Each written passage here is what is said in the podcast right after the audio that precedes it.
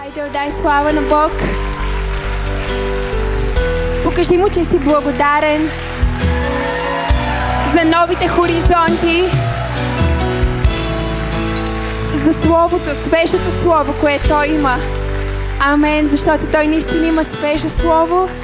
Има, има нещо прекрасно, което е приготвил за всеки един, който го очаква, който вярва и който търси лицето му заради наистина това кой е Бог. Това беше толкова силно и сега, докато се покланяхме на Бог, беше толкова силно. Как идваме, много често идваме при Бог и Божието Слово да ни казва ни, идвайте, искайте, каквото и да поискате, ще ви се даде. И това е тол... Имаме толкова силни обещания от Божието Слово. Но е толкова силно, когато го търсим, когато търсим Бог заради Него самия. Заради Неговото присъствие, което хора не, не може да го вземем за даденост. Това, което имаме всеки път, когато сме заедно, всяка неделя, не можем да го вземем за даденост. И не е даденост. Най-невероятното нещо, което можем да направим е да търсим Бог заради този, който е. И е такава огромна привилегия, това, че можем да имаме невероятни, невероятните пастори, невероятните пророци на този дом. Пастор Максим и пастор Теодора, които, да, може да ги почетем сега.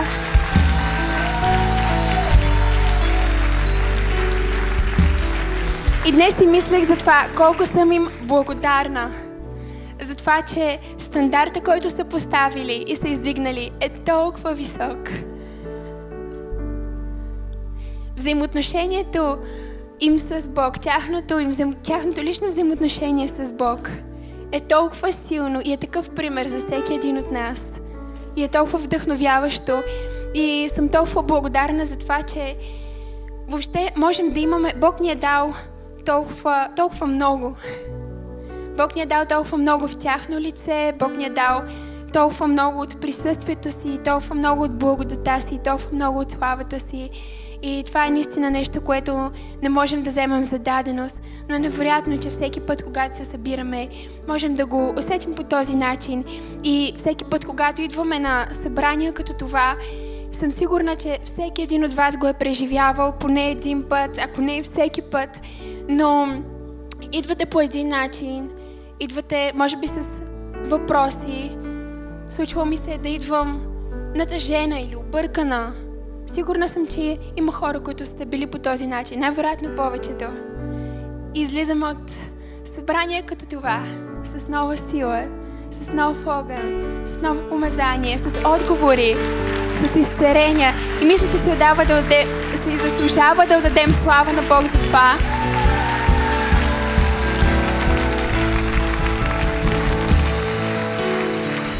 Амин. Амин.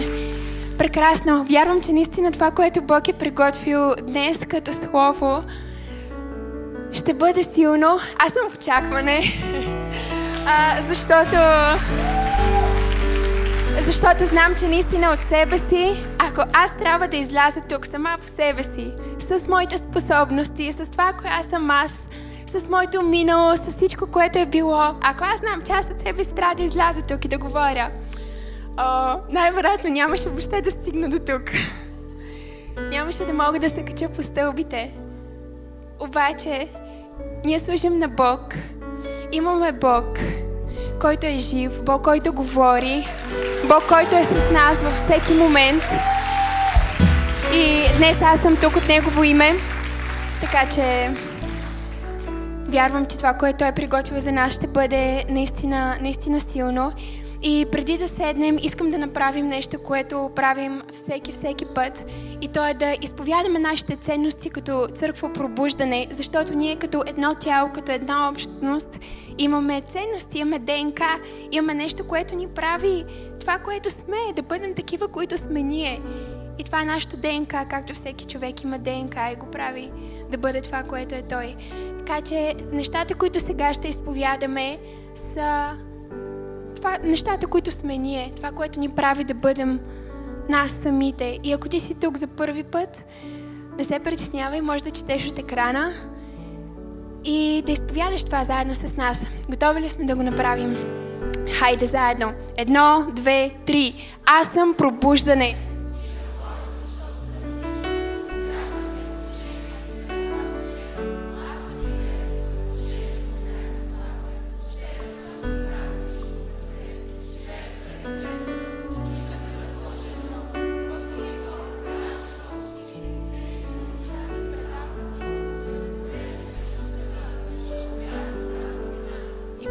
Поклонението е привилегия за мен. Амин. Амин. Може да дадем слава на Бог? Искам още веднъж, окей, okay, още веднъж да почетем нашите пастори, пастор Максим и пастор Теодор и да им кажем колко много ги обичаме и ги почитаме сега.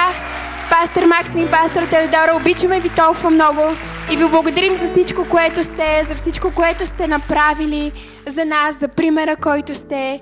Наистина без вас нищо от това, което се случва в момента, нямаше да бъде възможно. Затова ви благодарим толкова много. Прекрасно. Заповядайте да седнете. И докато сядате, вярвам, че си носите библии или записки, нещо на което да, да си водите записки. Но е толкова силно всичко, което всичко, което пастор Максим ни говори последните, последните седмици и последната неделя. О, толкова е силно. Слушах проповета от миналата неделя, тази седмица, не знам, сигурно минимум пет пъти. Минимум пет пъти. И по принцип слушам всяка проповед много пъти през седмицата, но това беше от посланията, които ги слушах на нормална скорост, защото обикновено, когато слушам посланията от неделя, ги слушам а, на, на два пъти скорост или на 1,5 или на 1,7. Тези от вас, които слушате аудиокниги, знаете за какво говоря. Но обикновено слушам по този начин. Последната неделя слушах проповета на нормална скорост, защото наистина Словото, което беше изговорено от Божия човек, беше толкова пророческо и толкова, толкова помазано, толкова силно за времето, което се намираме и наистина хоризонта, в който Бог ни, Бог ни вкарва, място, на което влизаме. И си мисля за всичко това по време на службата, по време на конференцията, на конференция Пробуждане. Между другото, колко от вас бяхте на конференция Пробуждане? Не много, между другото, което е голяма загуба за половината от вас, които не си вдигнахте ръката. Но имахме наистина невероятно време на конференция Пробуждане. И Бог много силно започна да ми говори и да ми служи в посока на, на смелост, на вяра, на новото нещо, което Бог прави, на новия хоризонт, в който Бог ни вкарва. И тук от Амвона пастор Максим спомена за Гидеон. И в момента, в който го каза, това толкова силно удари сърцето му и си казах, окей, това е нещо, което трябва да видя, да, да, да прочета отново тази история, това, което се е случило с този, с този човек. И започнах да чета. И от момента, в който разбрах, че ще проповядвам тази неделя, започнах да чета тази история и буквално всеки стих от историята на Гидеон беше все едно точното нещо, което удряше и беше, съдържаше всичко, което исках да ви споделя. Всяко нещо, което усещах от Бог, че, че Той прави, че има да каже, просто го имаше в тази история. И това, което ще направим сега, е, че ще прочетем една голяма част от историята. Имаме доста зачетене което е добре обикновено да правим в църква, да четем от Божието Слово, но ще имам нужда наистина да следите, за да можем да минем през, през цялото нещо и да видим какво е това, което Бог има да ни каже. Готови ли сме? Супер! Прекрасно. Добре, можем да отворим заедно на Съди 6 глава. Благодаря много, Венци. Може ли да насръчим Венци, докато отваряме библиите си?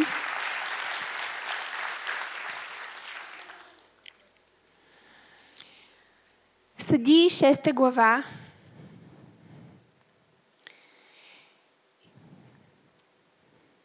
И е много интересно, защото Божието Слово ни говори за време, в което Израел се намира в много голяма опресия и време, в което преди няколко години буквално Бог беше извел израелтяните от египетската земя.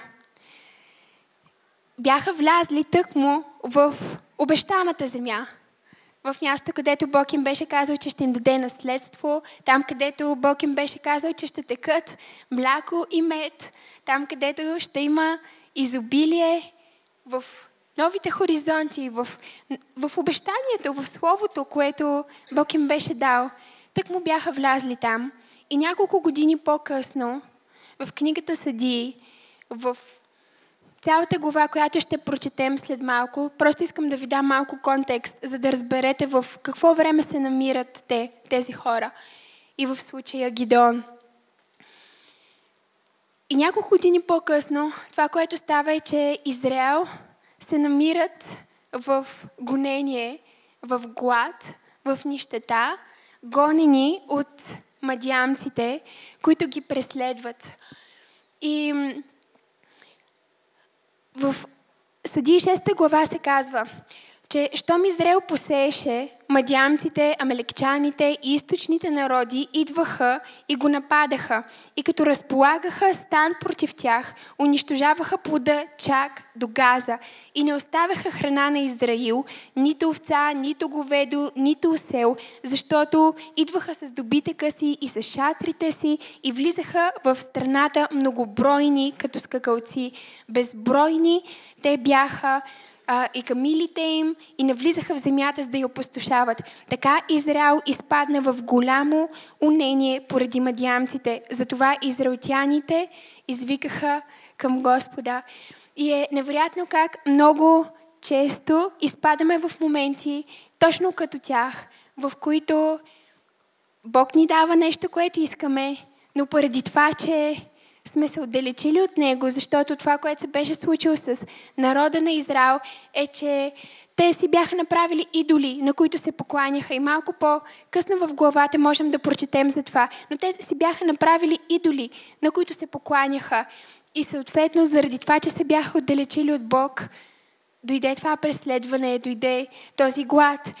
И е много тъжно, когато Бог ни даде нещо, и ние се отдалечаваме от него заради това нещо или го забравяме, защото вече си казваме, ами аз нямам нужда от Бог, вече имам каквото ми е необходимо. Защо да търся Бог? Защо, защо да се моля на Бог при положение, че имам от какво да се нуждая? Може би не го казваме директно понякога, но много често това е, което е в мислите ни, в умовете ни, в сърцата ни. И това беше станало с тях и те бяха изпаднали. Обаче от това място извикаха към Господа. И когато израелтяните извикаха към Господа, много интересно това, което стана. Разбира се, Господ ги чу. Тогава Господ изпрати един пророк, който им каза, така говори Господ Израилевия Бог. Аз ви изведох от египетската земя и ви изведох от дома на робството и, вие, и ви избавих от ръката на египтяните и от ръката на всички, които ви насилваха. И като ги изпъдих пред вас, дадох ви земята им. И рекох ви, аз съм Господ, вашия Бог, да не почитате боговете на аморейците, в чиято земя живеете. Вие обаче не послушахте гласа ми. И тук свършва пророка. Което не звучи много насърчително, нали така? Представете ли си, вие се молите за нещо и казвате, Боже, добре, съжалявам, пак сгафих, пак, а, пак се отдалечих от Тебе, моля те, помогни ми. И Бог изпраща пророк, както в техния случай. Бог изпраща пророк и той ви казва, да, аз наистина ви, ви изведох, да, аз наистина ви благослових, обаче вие не послушахте гласа ми. И там свършва. Колко насърчаващи думи. Вау! Това беше точното слово, от което а, тези хора, израелтяните, имаха нужда да чуят. Обаче, слава на Бог за това, че Той не спира до там. И Той идва за да ни каже истината. Винаги. Обаче, идва за да направи нещо. Той винаги ни казва истината, обаче идва в животите ни и прави нещо. И нека да видим какво направи Бог. след това четем и се казва И ангелът Господен дойде. Божието присъствие, Исус Христос. Ангелът Господен дойде, да седна под дъба, който е в Офра и принадлежеше на виреца и аз и синът му Гидеон. Чукаше жито в Лина. Искам да спрем за малко. Синът му Гидеон чукаше жито в Лина. Да си представим цялата обстановка и какво се е случило. Имаме Израел, които са в глад и се крият от мадиамците, които ги преследват. И какво прави Гидеон? Чука си жито, обаче не на обикновеното място, където се чука жито. Защото житото по принцип се чука на открито място. Защото е леко и когато вятъра подуха, може да отсее. Но в случая Гидон чукаше жито в Лина. Лина е място, където се тъпче гроздето. Лайн прес. Мястото, където се, се прави виното. И едно време, може би някои от вас знаете, но едно време са имали нещо като корита, които са, в които са слагали гроздето и с боси крака, чисти, вярваме, са тъпчели житото, а са тъпчели гроздето. И в случая Гидон беше на място, където не се предполагаше да оправя житото. Защо беше там? Защото тези места представляваха буквално като, като мини бунгер, като малко скривалище, където има а, такива стени, в които той се криеше и там той чукаше житото. Човека се криеше, беше оплашен. Продължаваме нататък, за да го скрие от мадиамците. И ангелът Господен му каза, Господ е с тебе, мъжо, силни и храбри. Вау! Докато се криеше, Господ му каза, докато той беше в една черупка, сгушил се, да се крие от да скрие храната си, да скъта и последното нещо, което му е останало, Господ се яви във времето, в което Израел викаше към Бог. И Господ му каза, Господ е с тебе. Ангелът Господен му каза, Господ е с тебе. Мъжо, силни и храбри. И е толкова невероятно как Бог ни вика според потенциала, който е вложил в нас, а не според това дали се чувстваме готови или не. Има хора, които аз знам, че в новия хоризонт и в новото нещо, което Бог ни призовава, там където Бог ни извиква, там където Бог ни иска, там където Бог ти говори, това, което Бог ти е казал, ти е дал като визия и ти е дал като видение и ти е казал, хей, ти трябва да направиш това нещо. Това е нещо, което имам за тебе. Искам да завземеш тази планина. Искам това тотално завземане, за което говоря, да се случи чрез тебе, не чрез съседа ти, не чрез някой друг, не чрез майка ти, баща ти или който иде, но искам да го направя точно чрез тебе. Искам да го направя именно чрез тебе, искам да го направя чрез църквата ни. Има, усещам и вярвам, че има хора, които Бог призовава в неща. И усещането е, че Той ни говори, Той ни извиква, той има винаги победа за нас. Обаче ние се крием като Гидеон. Но това, което сещам толкова силно и просто искам да ти кажа е, че Бог знае къде си. И Той те намира там, където си.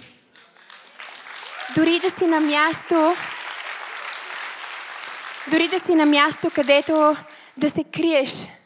И да е място, където а, сякаш Просто гледаш да, абе, да изкараш, ако може още един ден, да оцелееш. Бог те извиква от това място. Той не иска да останеш на това място. Той те извиква от там, от този страх, от това притеснение, което имаш да направиш това, което Той иска от теб, Бог те извиква от там и ти казва, мъжо, силни и храбри. Господ е с теб. И това е толкова силно. И заглавието на това, което искам да ви споделя днес, се казва Как ще го направим? Как ще го направим? И вярвам, че наистина Бог има няколко специфични и конкретни неща, които да ни говори на всеки един от нас и заедно като църква. Но ако си водите записки, първото нещо, първият начин, как ще го направим, е откликвайки на призива на Бог. Как ще го направим? Откликвайки на призива на Бог. За какво те е призовал Бог? За какво те извиква Бог? Какво е това, което Той иска от тебе в новия хоризонт? Дали си сложи конкретни неща? Дали пита Бог, Боже, какво искаш от мен в новия хоризонт? Или просто се радваш на хубавото пророчество, което пастор Максим даде миналата неделя? Има ли нещо конкретно, което ти си казваш, ей, Боже, благодаря ти, че това е което ти поставаш пред мен.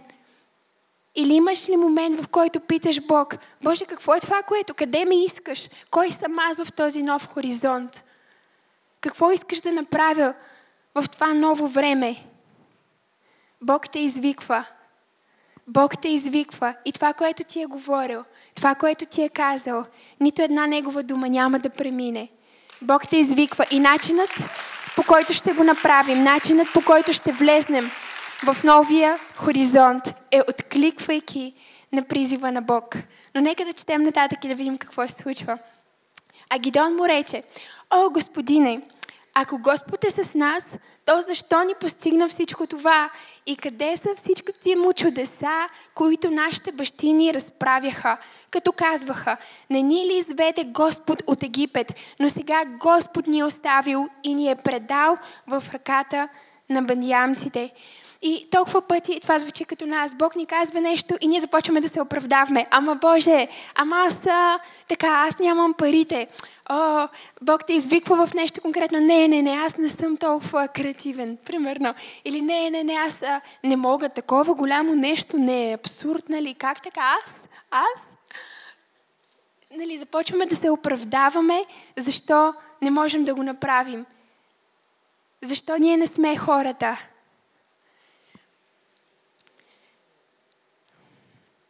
И Бог продължава. И Господ погледна към него и му каза, иди с тази твоя сила и ще освободиш Израел от ръката на мадиамците. Не те ли пратих аз?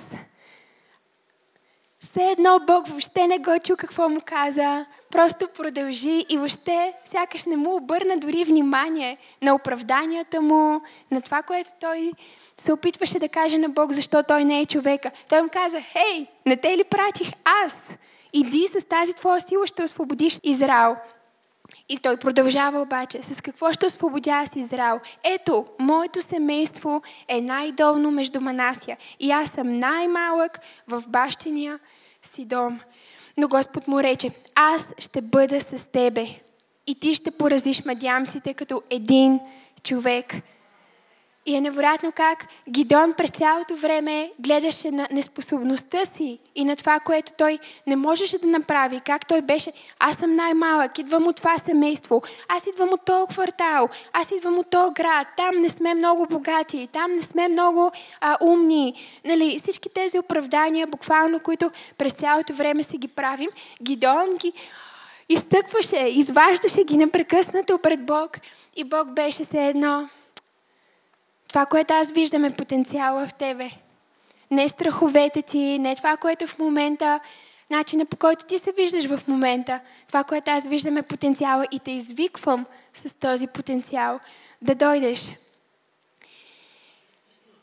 и Бог му каза, аз ще бъда с тебе и ще поразиш мадямците като един човек. После той му каза, ако съм придобил твоето благоволение, покажи ми знамение, за да зная кой си ти, който говориш с мене. Не си отивай от тук, докато не дойда при тебе да изнеса приноса, приноса си и го сложи пред Господ, и го, да го сложа пред Господа. И той му рече, ще чакам, докато се върнеш.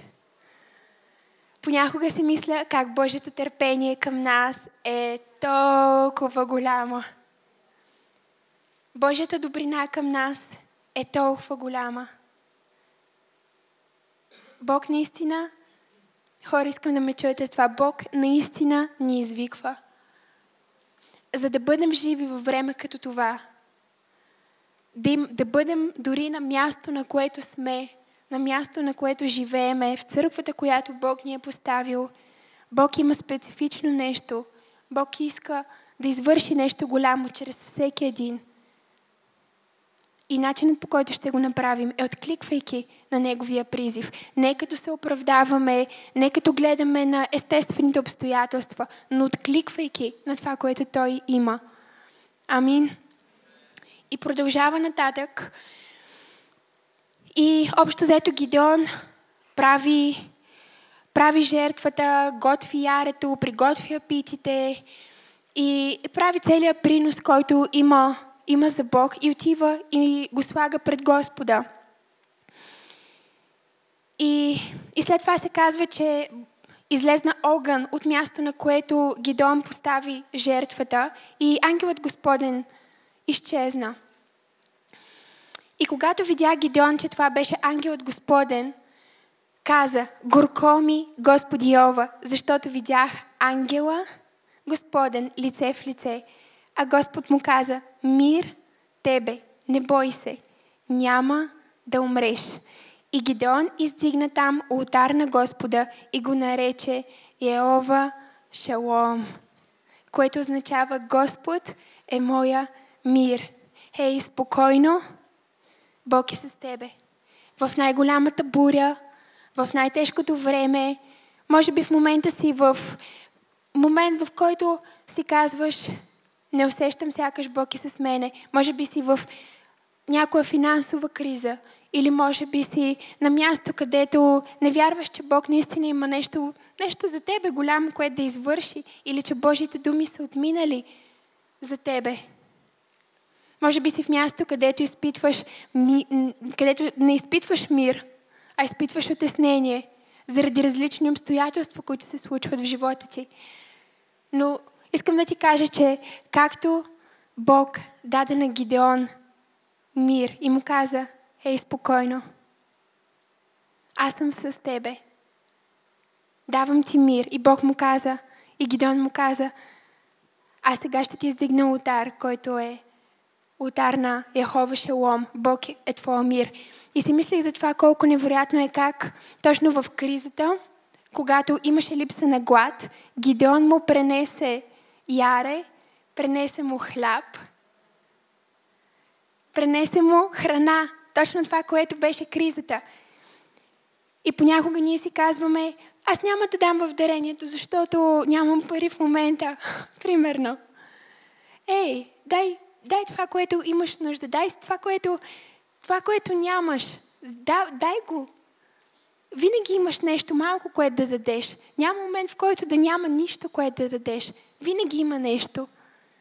Гидеон се криеше, за да си направи житото и да го скрият мадямците. Обаче явно имаше там някъде. Имаше едно яре. Имаше нещо, което е готово, за да може когато Бог дойде и го призове, той да може да му се поклони, той да може да жертва. И след това, начинът по който Бог отговори е невероятен, защото той не му каза, не, не ми давай храната си, ти имаш нужда от тази храна. Не му каза, а, чакай, чакай, благодаря ти толкова много, сега ето ти 10 000 овце. Ето ти, ти ми даде една, нали? Ние така понякога се молим и казваме, Боже, благодаря ти за това, че ще пожена 30, 60 и 100 кратно, нали така? И даваме пари и очакваме да поженем пари. Сеем един малък телевизор, очакваме да поженем голям телевизор. Сеем някаква кола, която е лада, примерно, очакваме да поженем Мерцедес. Нали така? Много често имаме тези, тези мисли в главата си. Обаче Бог му каза, и е толкова невероятно начинът по който му отговаря. Гидон му даде храна, която в случая беше липсваща, беше липса в цялото общество на Израел. И Бог му каза сега, това, което аз ти давам, е това, от което ти реално имаш нужда. Това, което аз ти давам, е моя мир, защото няма нужда вече да се страхуваш, няма нужда вече да се притесняваш, няма вече нужда да се криеш, за да си направиш някакво малко хлябче. Това, което аз ти давам, понеже ти ми даде нещо малко от себе си, ти жертваш нещо, което е в момента имаш нужда от него. Понеже ти ми даде това, затова аз сега ти давам моя мир. Обаче не е мир, както света разбира мир. Това е Яхова Шалом. А Шалом, нека да ви кажа какво означава Шалом. Шалом означава мир, означава хармония, означава цялостност, означава пълнота, означава просперитет, означава благополучие и означава спокойствие. Тоест Бог му даде толкова повече, отколкото той си мислеше, отколкото той се нуждаеше. Той му даде всичко, без липси и без недостатъци. И когато ти жертваш на Бог, това, което ще получиш, е много повече, отколкото си мислиш. Това, което ще получиш, е това, което ти наистина имаш нужда. Не това, което си мислиш, че Бог трябва да ти даде. Не това, което очакваш, не по начина, по който го очакваш. Но Бог ще ти даде това, от което ти наистина имаш нужда. И в случая на Гидеон, това беше мир в бурята. Вторият начин, по който ще го направим, е с мир. И се казва, че ще опазиш в съвършен мир непоколебимият ум, защото той се оповава на теб. Как ще го направим? Ще го направим с мир. Мир в кризата, мир в бурята, мир във всяко предизвикателство, мир във всяка битка, в която влизаш ежедневно. Духовна, физическа, по всякакъв начин. С Божият мир. И след това продължаваме надолу и четем. И същата нощ Господ му каза, вземи бащиния си вол, втория вол, 7 годишния и съсипи валовият жертвеник. И тук цялата история продължава, като Гидон отива и събаря всички ултари, на които Израел са се кланяли до този момент, всички жертвеници. Защо? Защото когато Бог прави нещо ново, както миналата неделя пастор Максим ни каза, когато Бог дава нов хоризонт, има нужда да разчистим някои неща. Има нужда да съборим. И чуйте ме, има нужда да съборим и да махнем някои стари идоли, на които сме се кланяли до този момент. Има нужда да, да започнем да действаме различно. Има нужда да се освободим от лоши навици, да премахнем стари приятели, може би дори. И не знам кое точно е за вас, кое точно е за теб, но някои от вас със сигурност имат нужда да се освободят от хора, които са хора на неверие, хора на злословие, хора, които те държат назад и не те пускат в новото нещо, което имаш. Хора, които ти припомнят миналото ти през цялото време. Други просто трябва да смените някои навици. Трябва да смените сутрин ставането и а, цъкането на телефона през цялото време. Окей, okay, дори това са неща, които Бог иска да, да променим. Идоли, неща, на които сме се кланяли, неща, които са били по-важни от Бог, неща, които са замествали Бог от това да бъде на първо място в деня ни, да бъде на първо място в мислите ни, да бъде на първо място в сърцата ни. Има нужда някои неща да, да ги подредим и да ги вкараме в ред. Амин. Какво е това, което ще оставиш миналото? Искам сега да си помислиш какво е това, което ще оставиш. Какво е това, което ще направиш различно новия хоризонт, ако не си си задал все още този въпрос. Питай Бог, какво ще направя различно. И след това се казва, а Господният дух дойде на Гидеон и той засвири с тръба и авиазарците се събраха да го последват. После изпрати вестители до цялото Манасиво коляно, Тъй то се събра да го последва. Прати вестители и до Есир, до Заволон и до Нефталим, та дойдоха и, и го посрещнаха. Много е интересно, защото се казва, а Господният дух дойде на Гидеон и тогава стана всичко това. Чуйте това. Духовните проблеми се решават с духовни средства. Духовните проблеми се решават с духовни средства. И в Ефесяни 5 глава се казва да се изпълваме в духа всякога, по всяко време. Но вижте, казва се, че когато Господният дух дойде на Гидеон, това, което стана е, че резултата от близостта на Гидеон с Бог, резултата беше, че хора го последваха. Искам да ти кажа, в това, което Бог те призовава, освен, че трябва да откликнеш и да имаш мир,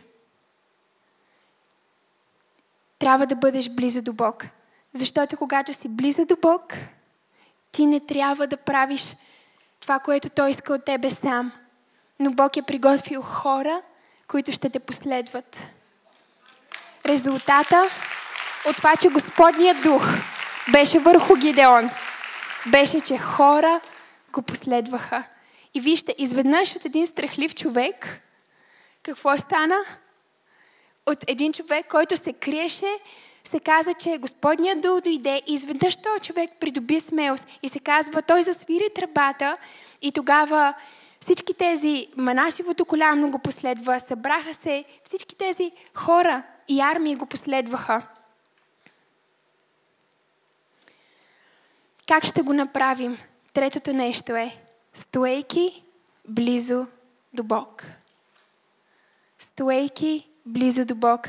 И няма нищо, което можем да успеем да направим в новото време, в новия хоризонт, в нещата, които Бог ни извиква и ни дава, ако не сме близо до Бог. По-човешки, с човешки усилия, казвам ви, ще бъде едно огромно мъчение, изтезание, няма как да стане. Но с Бог. Понякога само едно действие, само да Гидон само засвири с тръбата. И хора, правилните хора, се събраха около него.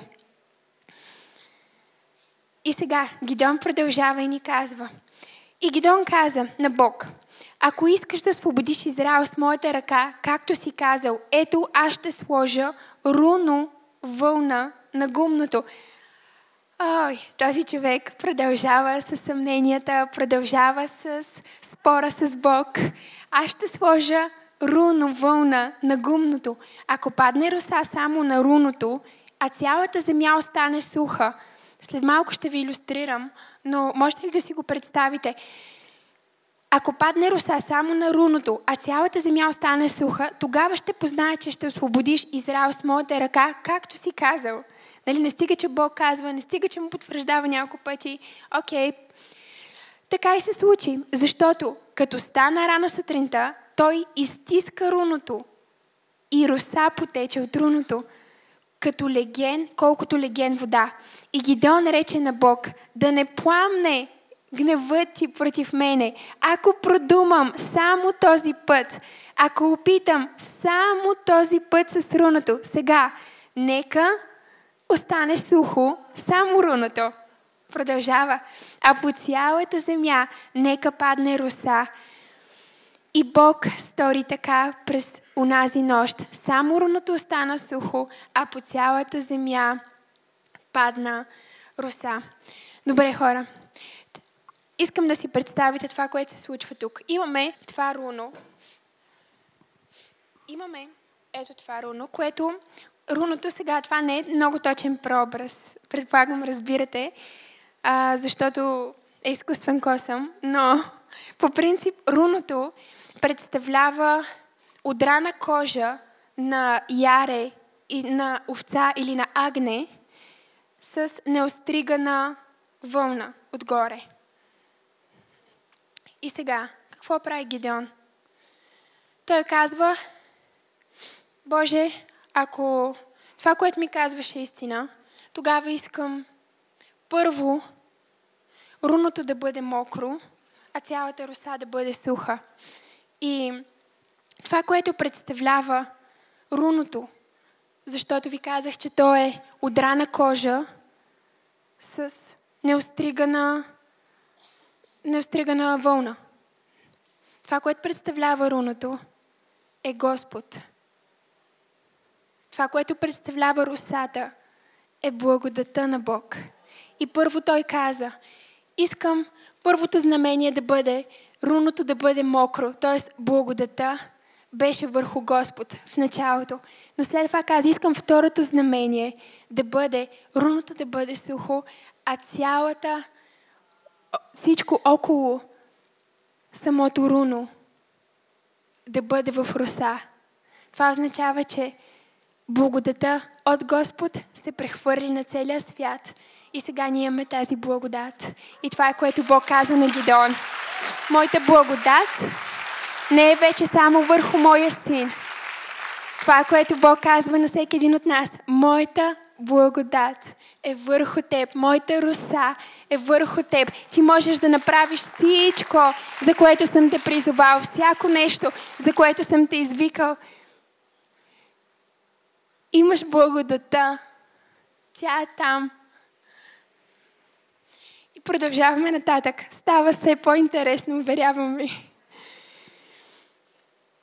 И е толкова, толкова силно. Но Божията благодат е абсолютно съвършена. И нито една работа, която предстои, нито едно нещо, което Бог има в новия хоризонт, не може да бъде извършено без Неговата благодат.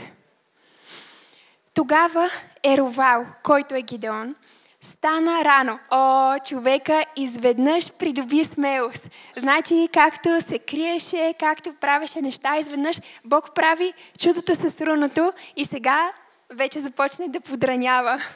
Стана рано, окей. Okay. И всички мъже, които бяха с него, също станаха рано. И разположиха стана си при извора Арот. А станът на медианците беше на север, от тях в долината до хълма. И Господ каза на Гидон, мъжете, които са с тебе, са твърде много, за да предям мадямците в ръката им, да не би да се възгордее Израел против мене и да каже, моята ръка ме избави. Тък му Гидон беше придобил гораш. Тък му Гидон стана рано и каза, ето, Господ наистина е с мене. Говори ми по такъв, по трети, по четвърти, по пети начин. Толкова пъти доказва ми нещата. И ето, сега събрах цялата войска. Ето, всички мъже са там. Всички хора, готови сме. Хайде напред, отиваме, ще ги сразим тези мадямци. И Бог каза, не, не, не. Няма да стане по твоя начин. Няма да стане както ти си го мислиш. Няма да стане с твоя план. Мъжете, които са ти много, окей, okay. мъжете, които са тук, мисля, че трябваше просто да има а, роса по земята за това. Така че това е благодата на Бог.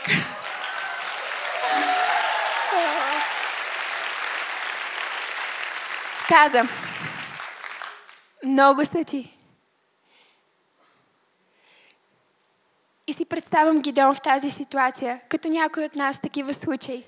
Бог ни дава потвърждение след потвърждение след потвърждение. И ние казваме, добре, добре, добре, добре, окей, окей, окей, право го, право го, право го, право. Айде, отивам, права го вече наистина. Отивам. И стигаме до някакъв момент, в който Бог ни казва, чакай, чакай малко. Не е чрез твоята сила, не е чрез твоята мощ, не е чрез твоите способности. Да, аз имам нужда от теб, имам нужда да те употребя, имам нужда от теб като съд. Обаче, не е по твоя начин. Аз ще го направя по моя, защото аз трябва да бъда издигнат, защото аз съм с тебе. Бог иска да бъде издигнат с всичко в животите ни, всяко нещо, което правим. И начинът по който Бог ще го направи не е по нашия начин, а е по Неговия начин. И Бог му каза, съжалявам, но много са ти мъжете. И каза, сега иди и прогласи на всеослушание пред народа тези думи.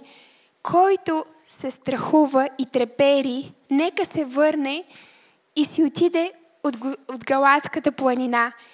И върнаха се от мъжете 22 хиляди души и останаха 10 хиляди. Първите хора, първата група хора, които си тръгнаха от Гидеон, първата група хора, които си тръгнаха от Божия план, не бяха други, но страхливите. Бог търси хора, които са смели, хора, които няма да се оплашат пред това, което предстои. Хора, които няма да се оплашат от голямата войска, хората, които няма да се оплашат от голямата планина, хората, които ня... хора, които няма да се оплашат от голямата визия, хора, които няма да се оплашат от голямата мечта. Бог търси хора, които са смели. Божието Слово казва, че праведният е смел, като млад лъв. Няма време да бъдем страхливи. Няма време да се крием. Няма време. И вижте, Бог беше много търпелив към Гидеон. Обаче идва момент, в който планът е напреднал. Ходи се към битката. И в началото Бог го търпеше. И той му казваше, ама страх ме, ама притеснявам се, ама не, не, не, окей, добре, ще те изчакам. Обаче в хода на битката, във времето, което вече войната се приготвяше, Бог каза, няма време. Няма време. Ти имаш нужда в този нов хоризонт, имаш нужда от хора, които са смели и хора, които ще кажат, да, аз, аз ще застана за тебе, за това, което Бог ти е дал, ще ходя с тебе, ще бъда с тебе, давай, вярвам в тебе, вярвам в това, което Бог те е призовал, вярвам в това, което Бог има. Няма да те смажа, няма да ти каже, че няма да стане, няма да ти каже, че е много голямо, няма да ти каже, че е твърде невъзможно, че е твърде трудно, че никой до сега не го е правил, но има неща, които Бог ще направи за първи път чрез тебе. Ако ти му повярваш и ако имаш правилните хора, които да бъдат с тебе. Първите хора, които си тръгнаха, бяха страхливците. Четвъртия начин, в който ще го направим, е с смелост. С смелост. Не чрез сила, не чрез мощ, но чрез духа на Господа. И говорейки си за смелост, вие разбирате, че това, което ви говоря в момента, аз го проповядвам и на себе си. И е нещо, което Бог ми служеше толкова силно на мене в линиите на всичко, което ви споделям в момента.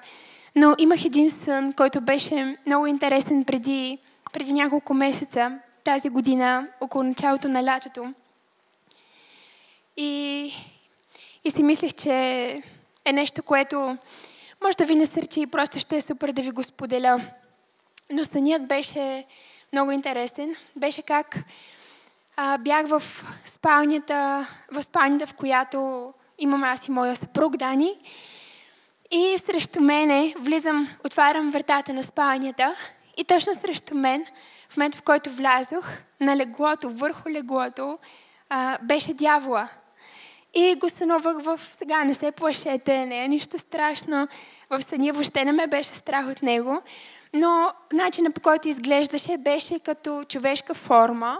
Имаше визия на човек, само че ако сте гледали тези а, филмчета, детски филмчета, все едно кожата му беше цялата червено-черна, нещо такова, без значение. И този дявол седеше срещу мен на нашото легло, в нашата спалня и аз влязох и това, което той правеше, е, че скачаше на леглото. Подскачаше и се радваше. Просто... И само начинът по който говореше беше толкова дразнещ и толкова арогантен. Той ни казваше, а, сега какво, не те ли е страх от мене? Какво ще ми направи този Исус? Сега като дойде, ти ще видиш, няма какво да ми направи. Аз съм по-голям от, от всички, аз съм по-голям от Него. Какво може да ми направи този Исус, като дойде сега? Аха, не те ли е страх от мене? И е така по този начин, през цялото време говореше такива неща, изкачаше на леглото, изглеждаше супер щастлив. И общо взето повтаряше, няма по-голям от мене, какво ще направи този Исус сега, като дойде, аз съм най-големия, аз съм най-страшния, нали, аз съм най-силния. Това беше нещо, което повтаряше през цялото време. И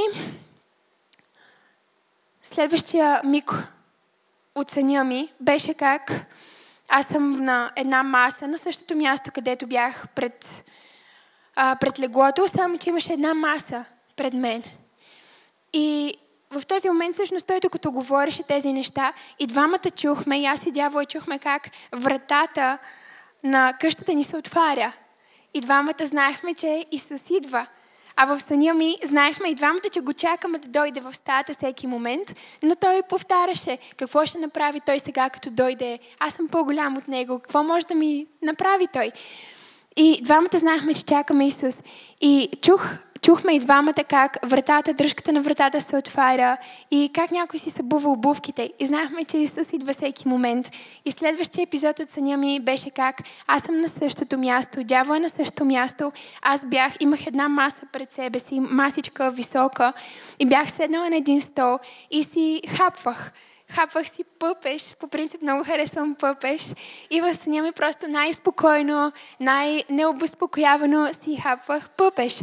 И докато си хафах пъпеш, а, погледнах към дявола и бях супер щастлива, супер спокойна. И погледнах към дявола и в момента, в който погледнах към него, начинът по който беше той, ще се опитам да го иллюстрирам, беше ето така, на колене, на, с, с кръстени крака, седеше и буквално беше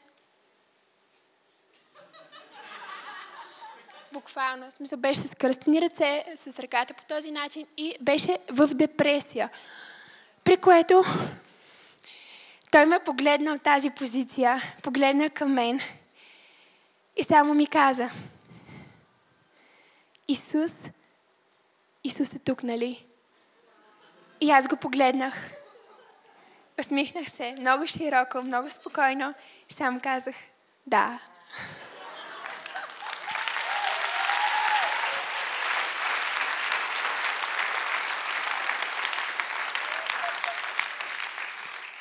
Само Божието присъствие е това нещо, което може да ти даде увереност, която надвишава всеки ум, всяка мисъл, всеки разум, всяко човешко разбиране, всичко, което ти можеш да си представиш, само Неговото присъствие, хора, е повече от достатъчно. Неговото присъствие не е нужно в съня ми. И по принцип, Исус не е нужно да прави нищо повече от това просто да бъде там.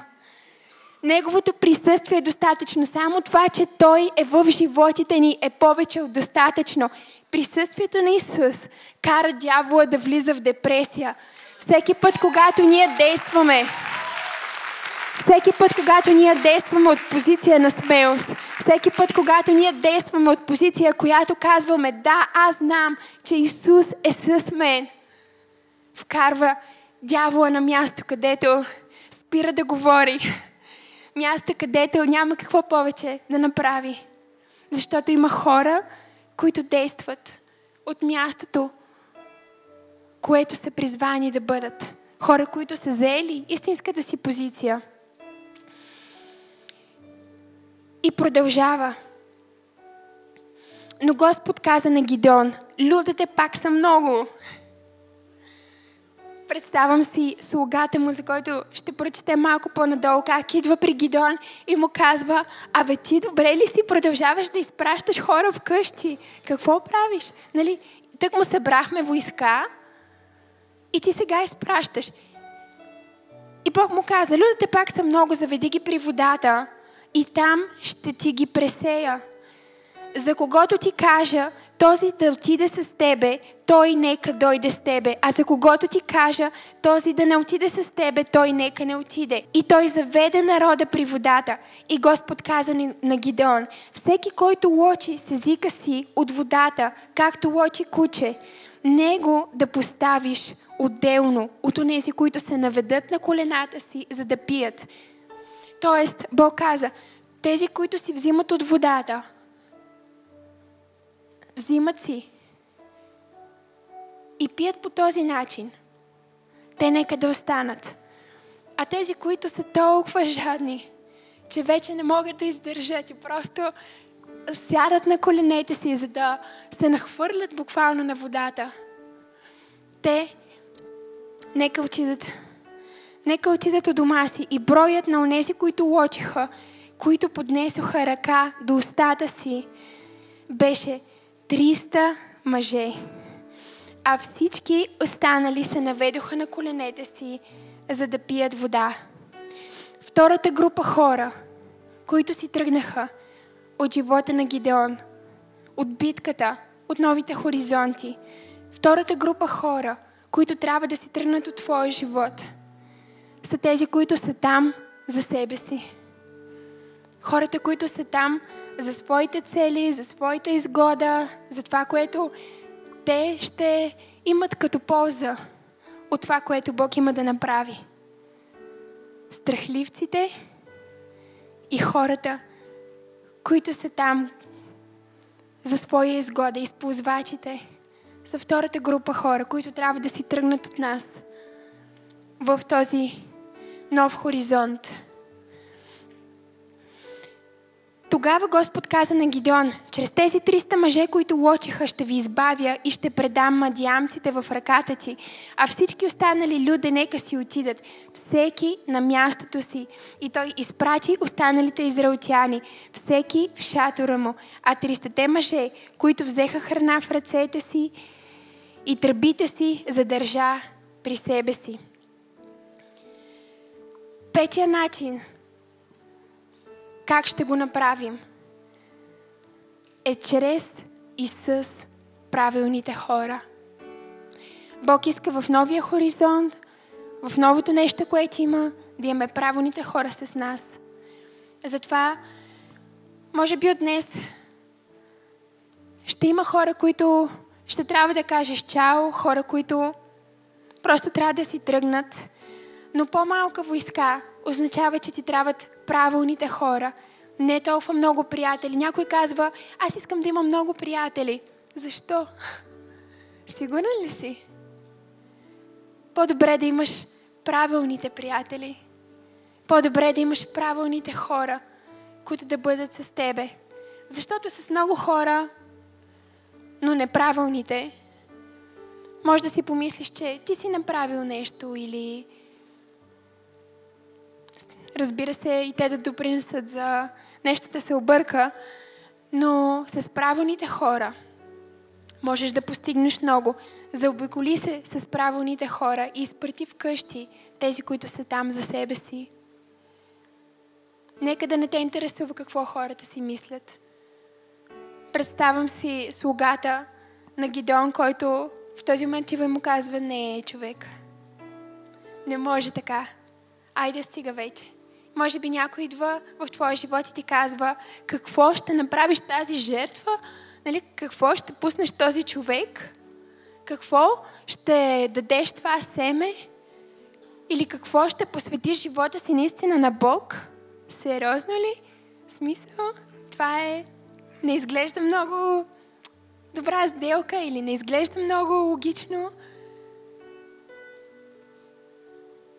Нека да не ти пука какво хората мислят и какво хората говорят. Направи това, което Бог иска от тебе. Направи това, което Той има за тебе, защото това е всичко, което има значение. След това се казва, че Гидеон раздели 300 мъже на три дружини и даде тръби в ръцете на всички празни даде тръби в ръцете на всички и празни водоноси с факли във водоносите. И вижте, казва се, че раздели 300 мъже на три дружини. Бог никога не те призовава сам, не те извиква сам в това, което има да направи. Той те извиква в общност. Той те извиква в място с други вярващи мъже и жени, които да бъдат там. Точно за това библейското училище, за което си говорим, е толкова, толкова невероятна възможност, защото е място, където има мъже и жени, които са пълни с вяра, които ще бъдат там в битката, ще бъдат там с тебе. Но Бог винаги те извиква в общност. Така че ако ти все още не си се записал за група, хей, приеми това като предизвикателство от Бог днес. Отиди някъде, където има мъже и жени, които са пълни с вяра. Отиди на място, където някой може да се моли за тебе. Отиди на място, където няма да си сам. Някъде, където ще минаваш през нещо, но ще минаваш с правилните хора. Някъде, където, когато Бог ти даде голяма визия и мечта, няма да бъде потушена. Отиди на такова място. И след това им каза, гледайте мен и правете същото. И ето, когато стигна при външните части на стана, каквото направя аз, това да направите и вие. Когато засвирят тръбите, аз и всички, които са с мене, тогава да засвирите и вие с тръбите около стана и да извикате за Господа и за Гидеон. И е толкова силно това, защото казвам, гледайте мен и правете същото. В новия хоризонт, това, което трябва да правим, заедно, шестото нещо, как ще го направим, е следвайки една визия.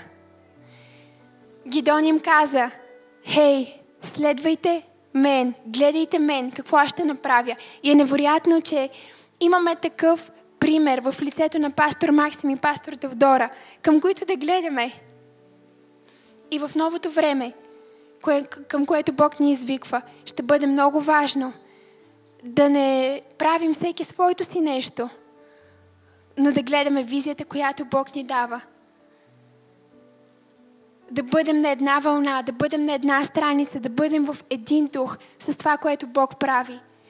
И пастор Максим и пастор Теодора са били изключително и са изключително вдъхновения за мен винаги, защото начинът по който са с Бог, начинът по който е тяхното взаимоотношение, живота им, целият им живот буквално е пример за, за мен и вярвам за всеки един, който ги познава. И наистина това, което имаме нужда да вземем повече и да правим повече, е няма нужда понякога да измисляме как да го правим. Някои неща са ни дадени пред нас са ни хора. Пред нас са ни. Бог ни е дал тия дарове в тяхно лице. Те не са някъде другаде. Не са израснали някъде другаде. Те са тук. Бог ни ги е дал на нас в църква пробуждане. И това, което трябва да правим е просто да гледаме и да се учим и да правим това, което Бог ни показва чрез тях. Те казват, вярваме за големи неща на Бог. И ние не трябва да сме, о, да, да, да, големи неща, вярвайте си там. Не, ние вярваме с тях. Защото Бог ни извиква и това, което Бог има, не е само за тях. То е за всички нас. Обаче ние трябва да го приемем. И трябва да вярваме с тях. Трябва да гледаме това, което те ни дават като пример и да ходим с визията, която Бог ни дава в единство. Как ще го направим? Следвайки една визия. И тъй Гидеон и стоте мъже, които бяха с него, стигнаха до външната част на стана, около началото на средната стража, тъкмо когато бяха поставили часовите. И заспириха с тръбите и строшиха водоносите, които бяха в ръцете им. И трите дружини заспириха с тръбите и строшиха водоносите, като държаха факлите в левите си ръце, а тръбите в десните си ръце, за да свирят. И викаха, меч Господен и Гидеонов. Нека да видим какво е това. Може ли факлата да донесем? О, хора! Толкова е невероятно това. искам да ви питам, колко от вас знаете, че на война не се ходи с пакла? На война не се ходи с водоносен съд. И на война не се ходи с тръба. Няма логика. Нека да си представим, можем ли да запалим факлата? Казваха, че, казва се, че с... Нека да видим. С едната си ръка носеха факлата. Може би ще имам нужда от малко помощ.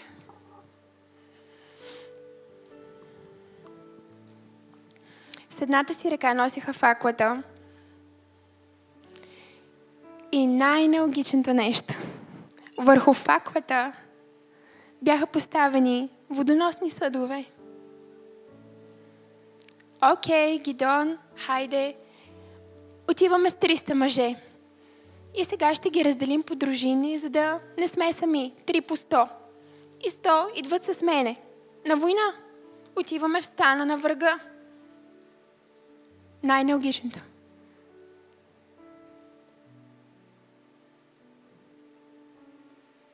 Отиват по този начин.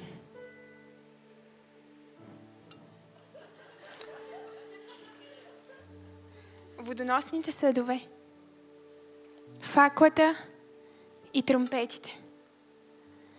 И знаете ли, понякога нещата, които изглеждат най-нелогични, странни, неразбираеми, са нещата, които Бог иска да употреби, за да знаем, че не е чрез сила, не е чрез мощ, но и чрез Неговия дух. И чакайте да чуете значението.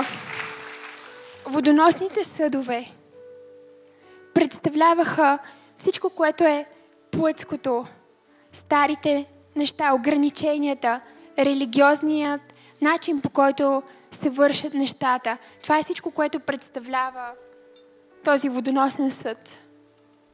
Стария начин, религиозния начин. Ние едно време в нашата църква пеехме такива песни. Тук защо не се пеят такива песни? Или аз това съм го правил по този начин. В тази църква защо не се прави по този начин? Не, не, не. Бог има нещо ново. Бог има нов начин. И това, което се казва, е, че когато дойде момента, те издигнаха факлите си. Окей, аз нямам свободна ръка за да взема и тромпета, но след малко ще го взема. Издигнаха факлите си, строшиха водоносните съдове. Няма да го троша спокойно, но може и да не е лоша идея. Станела отново тук, моля те. Може да махнем водоносния съд долу да го сложим. Окей, да запалим още малко факлата. Супер. Те струшиха водоносните съдове, за да може всичко, което е старо, да си тръгне. И това е което вярвам, че Бог прави с нас миналата неделя, тази неделя. Това, което Бог има за нас е, че Той ще струши стари неща, стари разбирания, стар начин на мислене, неща, които са били като ограничения. И е невероятно как в момента, в който се страши съда, факлата излиза, светлината излиза, за да може новото нещо, Святия Дух, да бъде проявен в животите ни. И със силата на Святия Дух и със силата на Святия Дух, който в случая бях, беше факлата, и с тръбата, което представлява поклонението ни към Бог – и единството, което имаме като една общност. Единството, което всички имаха тръби. Всички свиреха в един акорд. Всички бяха в единодушие. Всички имаха една визия. Всички имаха една цел. Всички бяха там за едно нещо. И то е Исус да бъде издигнат, хората далеч от Него да го познаят, изграждайки църква, която е фактор на промяна за света около нея. Това е което Бог иска от нас и това, което Той ще направи чрез нас е нещо ново. Той разбира стари ограничения, разбива старо мислене, разбива всичко религиозно и ни дава нещо ново. Амин. И заповядайте да седнете, свършвам, след малко обещавам.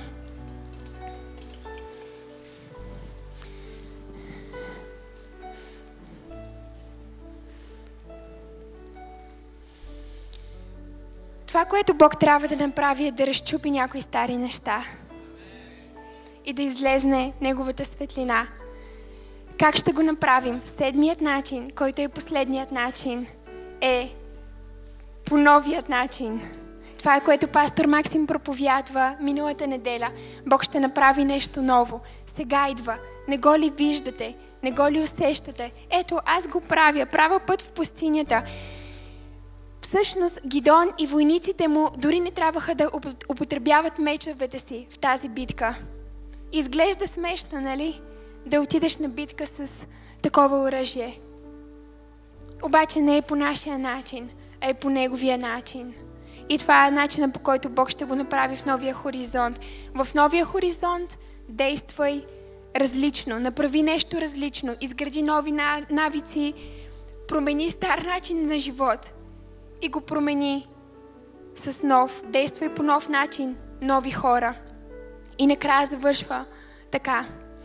Всеки застана на мястото си около стана и целият стан се разтича, развика и побягна, защото като засвириха с тръбата, с 300 тръби, всеки имаше тръба, като засвириха с 300 тръби, Господ обърна меча на всеки човек против ближния му в целия стан и войската избяга до Бечида към Зерарет, до пределите на Абел Мелоха при Табат.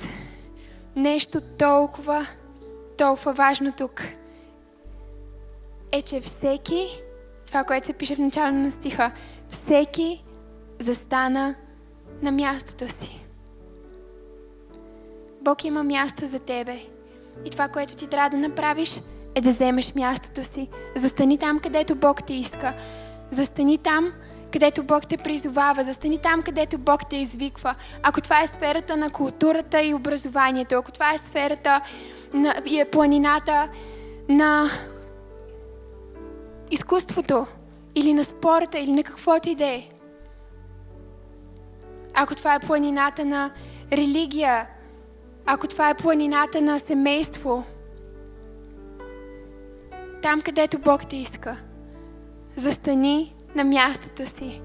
Защото единственият начин, по който можеш да имаш победата, е като си там, когато всеки беше на мястото си.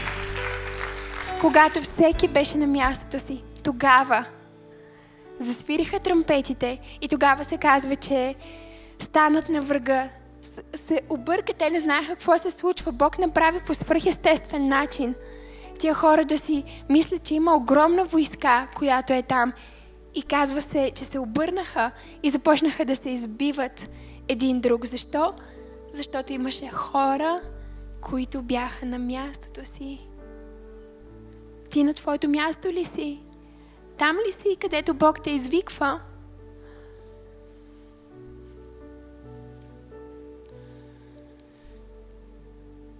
Ако Гидеон не беше застанал на мястото си, нямаше да има армия от 300 избрани мъже, нямаше да има победа, нямаше да стане нищо от това, което се беше случило. Но защото един страхлив мъж, Бог видя в него потенциала и го извика според потенциала, не според страховете му и ограниченията му. Бог го извика и той застана на мястото си и направи това, което трябваше да направи и се покори на Бог, когато му каза, не по моя начин, не по твоя начин, но по моя начин. Имаше победата.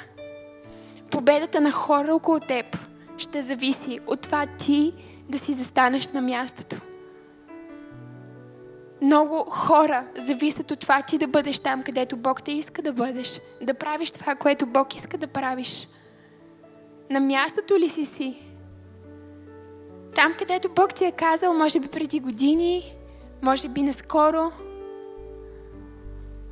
Ако не си там, побързай. Побързай да застанеш. Побързай да бъдеш там, където Бог те иска. Как ще го направим? Ще го направим откликвайки на призива на Бог. Ще го направим с мир. Ще го направим стоейки близо до Бог. Ще го направим с смелост. Ще го направим с правилните хора, не с тези, които се страхуват, не с тези, които мислят само за себе си, но с хората, които Бог има за нас, хората, които са правилните хора. Ще го направим, следвайки една визия в единство, като един човек. И ще го направим. Всичко това, цялото това нещо ще се случи, но по нов начин. Не както е било преди, не както е било до сега, но по нов начин. Може да се абонирате за нашия YouTube канал чрез бутона Subscribe и натиснете камбанката, за да получавате известия. Също така, ако Църква Пробуждане е благословение за вас, може да ни подкрепите финансово чрез бутона Дари. Благодарим ви!